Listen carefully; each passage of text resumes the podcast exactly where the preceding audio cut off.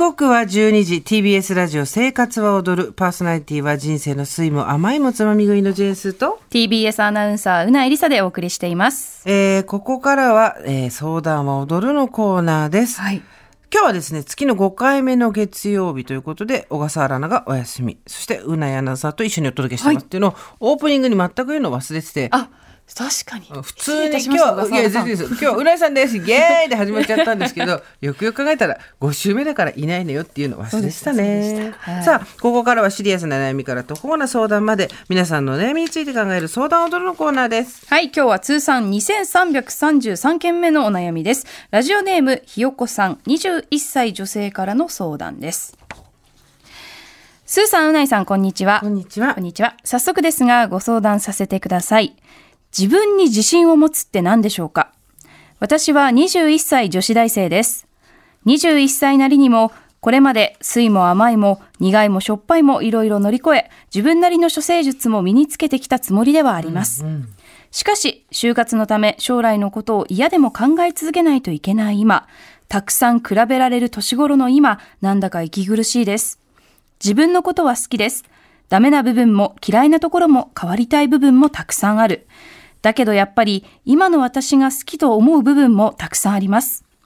でもなんだか自分に満足はしなくて。これまでお世話になった人やいろんな出来事を振り返ってもすごく幸せです。十分幸せな人生を送れています。大学にも行かせてもらえて本当にありがたいです。なのにどこか満たされない気持ちがずっとあるんです。もっと見てほしい。自信を持って堂々としたい。褒められたい。認めてもらえるようになりたい。同時に心のどこかで、でも誰にどうやってとも問い続けています。ただ、褒められたら褒められたで、そうじゃないんだなんて思っちゃったり。うん。なんで自分はこんな風なんだろう。こんなことを思う自分ってまだまだ未熟だな。成熟した人間にならないと、など、なんだか生き急いでいる感覚です。報われる努力もあれば、報われない努力もある。そんな大勝負にこれからの人生が向かっていくような感覚で、だけどそんな大海原に出るための確固たる自分というものがない、そんな感覚です。ここ最近ずっと落ち着かないです。この感じ何なんでしょう？スーさん、うないさんにもこんな時期はありましたか？自分が自分であるという確信や自信はいつ頃できましたか ?20 代どう乗り過ごせばいいでしょうか？何かアドバイスや見解などお伺いしたいですということです。はい。ありがとうございます。ありがとうございますひよこさん21歳。えー大学生ですね。21歳で就活って、就活ってさ、私、いいこともたくさんあると思うんだけど、基本的に今のあなたの状態は足りないです。っていうことを数字だったり、あとは周囲との比較でね、うん教えてくるシステムでもあって、それはあんまり生々しくシステムに乗っけて伝えてこなくてもいいんじゃないかなみたいに思ったりもするんですよね。なんか就職活動って自分のこう社会での位置づけを明確にされるというか、うん。なんか受験勉強ってこう勉強自分の努力だけで乗り越えられるものでもあったじゃないですか。でもうん。うん就職活動ってその勉強だけじゃなくてなんかこういろんな要素で評価されたり明確な数字がわからないからこそ、なんか自分ってこれぐらいの人間なんだってこうなんかレッテルを貼られてるような気持ちになる。だからこう自分に自信がなくなったりとか不安になる。そういう時期でもありますよね。そもそも21歳で自信満々で自分のことを分かってたり、欲望がこ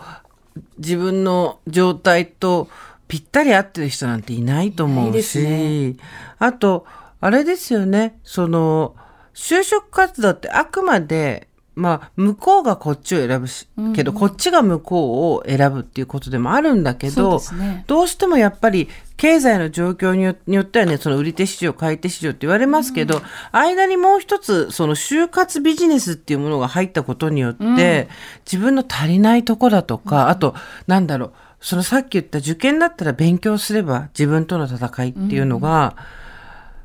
うーん、なんだろうな、人としてどれぐらい魅力的かとか、人にどれだけ必要とされてるかみたいなことを測られるような錯覚に陥るじゃないですか。そんなことないんだけど、でもやっぱり就活ビジネスっていうところが私が入っって、私の今50歳の私が就職活動した頃にはもう就活ビジネスってあったので、自分を探すみたいなことはね、あんまり人にせかされてする必要もないと思うし、で、あの、ひよこさんが、もっと見てほしい、自信を持って堂々としたい、褒められたい、認めてもらえるようになりたいっていうのふうに思って、自分は未熟だなって思うって書いてあるんですけど、こんなもんですよね。そうですよ、うんむしろここまで私は言語化できていることがリードしてるんじゃないかなってくらいに感じます。あの、よく大人の人がそういうもんよ、その年はって言われてうるせえと思ってたんですけど、本当その年になると、すまん、それしか言うことがないってなっちゃうんですが、あの、あ、くしゃみが出そうだな。ひーもう一回。私も2連発出るタイプです。あ、なんか何回だと噂してるとかあるよね。あ、大丈夫だった。でね、その、自分自身をもっと大きく見せたいとか、もっと自分は素晴らしい存在だっていうことを人に認められたいと思いながらも、でも自分なんて空っぽだっていうことに悩んで七点抜刀するっていうのが、20代の仕事かもしれないですよね。うんそうですね。もうとにかく、私30代になりましたけど、まあ、20代の時にやっぱりするべきことは、30代、40代のためにがむしゃらに生きる。うーん。なんかす、だ、ななんですかね、いち早く自分が満たされるものを見つけられる人がやっぱりその先すごく充実した人生を歩めるなと思うので、20代のうちは自分が何がやりたいのかとか、まあそれがお仕事だったら、もちろんその組織に入ることが重要ですし、で、その組織に入ったなら、その中でがむしゃらに頑張って、その組織の中で自分の位置づけを明確にすることが、まず一つ自分ってどういう人間なのかっていう自信になるんじゃないかなっていうふうに思いますね。まあ、就職活動をやってると、うーん、自分がわからないからやりたい仕事もわからないみたいなことがあると思うんですけど、あの、常々私は言ってるんですが、うーん、やっぱり、やりがいって、最初から見つかるものでも、誰かに与えてもらえるものでもなくて、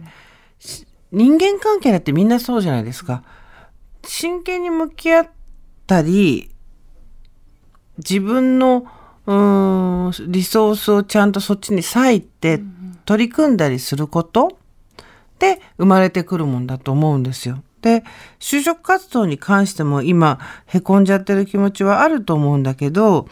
えー、確固たる自分というものがなく、でも、努力しても報われたり報われなかったりすすることに覚悟がないまま大海原に出ていかなくちゃいけないことに怯えてるっていうのは、ずーっとそうだと思う。ずーっと人生多分そうなんだと思う。ただ、それに伴う心の不安定さっていうのに差が出るんだとしたら、過去にさっきうなえさんが言ったみたいに、やりきった自分が一生懸命やった時期があるとか、えーこれが欲しいと思って、えー一生懸命やったっていう、自分のことって絶対騙せないじゃん。で、自分はやりきったっていう、うー自分自身に対する、なんて言ったらいいんだ、確信があれば、先のわからないことに関しても、比較的そこまでの不安や心配を持たずに出ていけるんだと思うんだよね。で、もっと見てほしい、褒められたい、認めてもらえるようになりたいは全然いいと思うんですよ。で、これ自分のことは好きだって書いてあるけど、ある種自己需要できてないから、もっと見てほしい、褒められたい、認めてもらえるようになりたいっていう思いもあるんだと思うんですけど、なぜなら自分で認められないから人に認めてほしいっていうことね。だけど、それは今この20代だったら、それをガソリンにしてどんどん進んでいける時代だと思うし、ただこれとうまく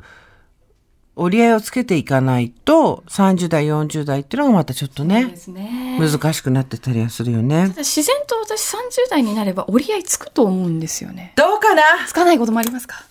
私割と20代後半でついたんですよね。それはね、一生懸命やったのと、まあいろいろと縁も運もあったからだと思うけど、もうこれ、この話多分生活は踊るのこの相談コーナーでは、あの、終わんないから多分、あの、多分隣の雑談の方に流すかな、と思うんですけど最近この間友達としみじみ言ってて、うん。ひどいこと言いますけど、はい。これあのね自分のことが好きじゃない人は性格が悪いねっていう話になったんですよ。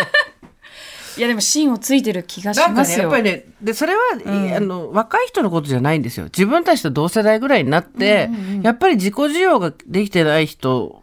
は、性格悪い、陰湿なことするよね、性格悪いよね、みたいな話を、これはちょっと別、友達としてて、本当だねって私なんかそう、雷に打たれたみたいにビカーンってなって、確かにと思って、なったんですけど、まあ人それぞれいろんな事情があるとはいえですね、うん20代、30代をどう過ごすかで40代、50代が、の方向がね、少しずつ決まってくるってのは確かにあると思うから、あとは一個気になったのは、この見てほしい、褒められたい、認めてもらえるようになりたいっていうのを、あのー、まあ、ひよこさん女性なので、若さと女性の性的な魅力っていうところに安易に引っ張られていかない形で実現してほしいというのがあるのと、あとは、もうちょっと、これ本当にあのた立ち入った話になるんですけど、もうちょっと、遠いところとか、もうちょっと近すぎて見えないところに自分の本当の感情ってあると思うんですよ。ちょっとメール、これ元のメールの見たらそんなに違いがなくて、別にあのスタッフが編集したとかじゃなくて、元々のメールももちろん読んでるんですけど、あのーちょっと整いすぎてんだよね、悩みとして。そうですね。すごく、これだけのことを文章化できるっていうのは、すごいことだと思うんですけど。40歳の異性が、男性が想像して書いた21歳の女子大生の悩みみたいなんだよ。すごい失礼な言い方かもしれないけど。で、なんでかっていうと多分枝葉がないんですよ。個人としての。そ具体の人の的エピソードみたいな生々しさがないんですよ。で、やっぱ文章って書いてあることよりも書いてないことの方がその人を表しているので、これがものすごく綺麗にまとまっているところにもしかしたらひよこさんの、うーん、見たくないとことか探していかなきゃいけないところっていうのがあると思うんですね。だから本当の感情ってもっともっと遠いところにあるし、もっともっと近いところにあるし、うん。紙に書いた時にもっといびつになるし、なんて言うんだろう、この誰のことも戸惑わせない、誰のことも困らせない範囲の中での相談であり、わがままでできていない自分っていう感じなんですよ。でもしこの綺麗な箱の中に悩み事を収めることが習慣化してるんだとしたら、それがおいおい自分の首を絞めていくことになると思うので、もうちょっとこう、自分の本当の気持ちだったり、その、いや、分かってるんですよ。自分はこうだって分かってるんですよ。でも、っていうようなことをし、知る、しかな書き方を、なぜするようになっちゃったのかとか、いろいろそこ振り返ったらいいのかなと思ったりした。本音と向き合わなくなってしまっているって。向き合わない方が楽だからね。うです分の。ね。うん心の中では分かってても。うん。あの、人のな、言葉を継ぎはぎにして、自分の心を代弁してるように言う方が楽なんですよ。だ聞いたことがあるような言葉を並べた方がらしいだ楽だし、でも、それだとやっぱり取りこぼしていく自分の感情って絶対あると思うので、何に本当は自分は一番焦ってるのかとか、イライラしてるのかっていうのは、自分の言葉でか書き出してみると、そうですねうん、もしかしたら進んでいく道も見えるかもね。そうですね。